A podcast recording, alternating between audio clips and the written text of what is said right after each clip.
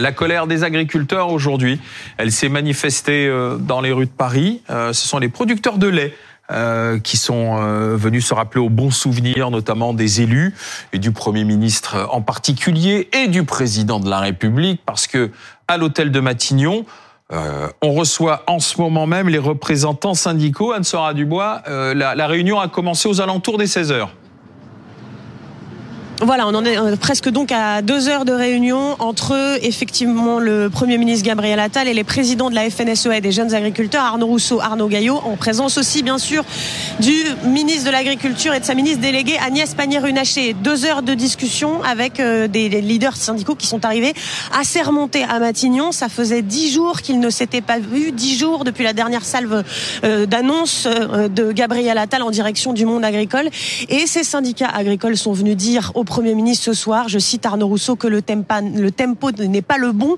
En clair, eh bien malgré toutes les annonces du gouvernement, qui promet, d'ailleurs le ministère de l'Agriculture ne cesse de communiquer en ce moment, qui promet que tout avance, que les préfets sont en train d'œuvrer à la simplification, qu'il y a des contrôles qui ont été lancés en direction de la, de la grande distribution et de l'industrie agroalimentaire, et eh bien malgré tout cela, disent ces deux syndicats, et eh bien rien ou presque n'a changé depuis ces annonces dans la vie quotidienne des agriculteurs, ni sur les jachères, ni sur sur la situation des éleveurs bovins. Et on en est maintenant aux menaces à peine voilées puisque ces deux syndicats ont dit avant d'arriver à Matignon qu'ils n'étaient plus en mesure quasi de garantir l'accueil que recevraient Gabriel Attal et Emmanuel Macron quand ils se rendront au salon de l'agriculture qui va donc commencer dans 11 jours et puis pour aller un peu plus loin ils n'en sont pas à remettre les blocages en route ces agriculteurs mais Arnaud Rousseau précise quand même que je le cite les attentes sont très fortes et que le mouvement peut redémarrer à tout moment. Voilà, vous imaginez l'ambiance en ce moment dans le bureau de Gabriel Attal avec ses leaders syndicaux. Vous voyez que la colère n'est loin d'être éteinte. Anne-Sora Dubois, donc à l'hôtel de Matignon avec euh, euh, Adrien Fache pour, euh, pour BFM TV. bonsoir Jean-Luc Pruvot. Bonsoir. Vous êtes venu avec votre vache, bleu, blanc, rouge pour le lait équitable, vos briques de lait. C'est vous qui avez participé à cette journée de distribution et, et d'interpellation des, des Français. Les tracteurs pourraient revenir là, franchement? Ils pourraient repartir sur les routes, sur les barrages euh Alors c'est possible, hein. on entend quand même des, des, des, messages et il y a des... Vous avez des collègues qui sont chauds Des collègues qui sont chauds pour repartir.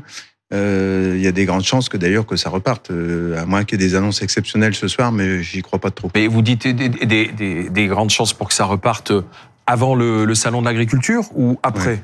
Avant? Avant et pendant. Ah, c'est une possibilité.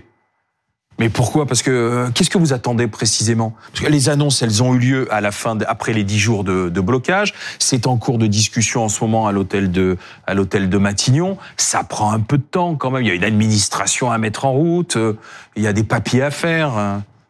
Nous, on attend en fait dans, dans, les demandes qui avaient été faites. Nous, on n'est pas tout à fait d'accord. Et nous, ce qu'on réclame, c'est juste une, juste rémunération des éleveurs et un prix qui soit euh, des qui soit relié au coût de production. Et euh, aujourd'hui, c'est pas le cas. Et, euh, et pourtant, c'est possible puisque nous, avec notre marque, on le fait depuis dix ans. Donc, euh, on, est euh, on est quand même surpris les, annonces. Quand on voit la, prime pour le GNR et tout ça, ça représente rien du tout sur nos fermes. C'est le, les GGHR, c'est aussi franchement, c'est pas ça qui va nous faire vivre ou qui va nous aider à demain à ce qu'il y ait des éleveurs laitiers qui, qui reviennent sur les fermes, puisque on le sait aujourd'hui, la moyenne d'âge des agriculteurs est de plus de 55 ans. Dans les 10 ans à venir, moitié des agriculteurs vont être en retraite. Euh, on, cherche des agriculteurs pour motiver les jeunes. Il va falloir euh, qu'il y ait un vrai, un vrai revenu. Donc pour motiver, voilà, pour motiver les jeunes, il faut leur dire que ce sera plus simple. Donc ça, c'est les normes. Euh, vous vivrez mieux de, de, de, votre exploitation. Et ça, c'est la loi Egalim et, la, et garantir le prix, quoi. En fait, c'est ça. C'est ça. Mais la loi Egalim, il y a des contrôles en cours. Oui, mais enfin, ça fait la loi Egalim. Il y a déjà euh, vous ment, Egalim 1, Egalim 2, Egalim 3. Il va leur falloir combien de temps pour arriver à faire une Egalim qui, qui rend vraiment Et qui ne respecte pas alors cette loi Egalim? Après, je ne sais pas exactement qui, mais nous, ce qu'on a fait, on s'est pris en main et on a créé notre propre marque. Comme ça, on est sûr du coup, et on est sûr que quand euh, le consommateur achète une brique de lait, c'est-à-dire qu'on comprenne par rapport au, au reste de, de, de, la distribution, le, le lait équitable, ça fonctionne comment alors? Alors, nous, la brique de lait, qui, qui, existe depuis dix ans. Hein. C'est notre marque, ça fait dix ans qu'on l'a créée. C'est euh, un industriel, LSDH, qui nous met en brique et euh, on achète la brique et après on revend à la grande distribution. C'est-à-dire que c'est nous qui c'est vous les producteurs C'est nous les producteurs qui prenons en charge la brique, une fois qu'elle est sortie de la laiterie, et on s'occupe du commerce. Et quand on revend à la grande distribution, eh ben on en prend une marge euh, qui est pour le fonctionnement de Faire France. Donc il n'y a pas d'intermédiaire. Il n'y a pas d'intermédiaire. Qui sont les intermédiaires dans ces cas-là qui vous piquent un peu de rond au passage alors Après, je ne sais pas comment ça fonctionne et qui, qui prend plus l'argent que les autres. Ce que je connais, c'est ce que nous on fait. Et ce que nous on fait, on sait qu'on rend l'argent et qu'on a réussi à rendre, par exemple l'année dernière, 1 500 000 euros aux agriculteurs qui ont adhéré à, à la marque Faire France. Et euh, donc euh, après. Et là, ils vivent bien. Et là, ils vivent bien. Ben oui, c'est l'idée. En fait, c'est ce que c'est le problème qu'on a eu il y a 40 ans, 50 ans. Euh, les coopératives sont arrivées, ils nous ont dit vous occupez pas du commerce, on va gérer. Sauf que après, ils ont oublié de nous rendre l'argent.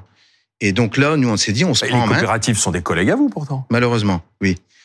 Mais attendez qu'on comprenne, parce que c'est, tout, ce circuit est quand même un peu compliqué pour le consommateur, qui est qui vous soutient en plus. Ah, mais, euh, voilà, euh, des collègues à vous, mais qui travaillent pour qui ou qui sont en cheville avec qui alors? Nous, ce qu'on constate, c'est qu'au bout des 40 ans, eh ben euh, voilà, aujourd'hui, quand on est dans des coopératives, eh ben l'argent ne revient pas aux éleveurs.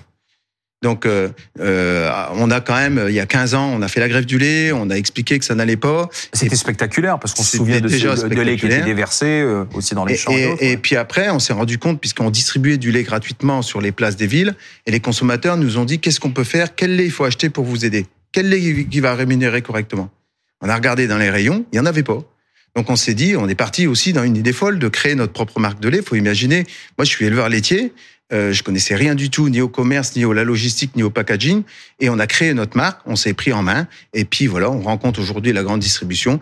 Euh, on négocie euh, avec eux et on a réussi à vendre 17 millions d'unités les dernières.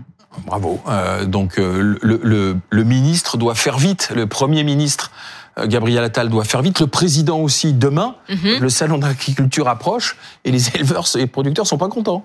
Non, et je pense que ce que vous dites, c'est pas une menace en l'air. Il y a tellement de colère accumulée que si Emmanuel Macron ne tient pas ses promesses d'ici le 24 février, euh, jour où il doit être au salon de l'agriculture en même temps que Jordan Bardella du Rassemblement national, euh, eh ben, il y aura certainement, euh, ce sera assez mouvementé. On a déjà vu par le passé ce que ça donnait un salon de l'agriculture mouvementé.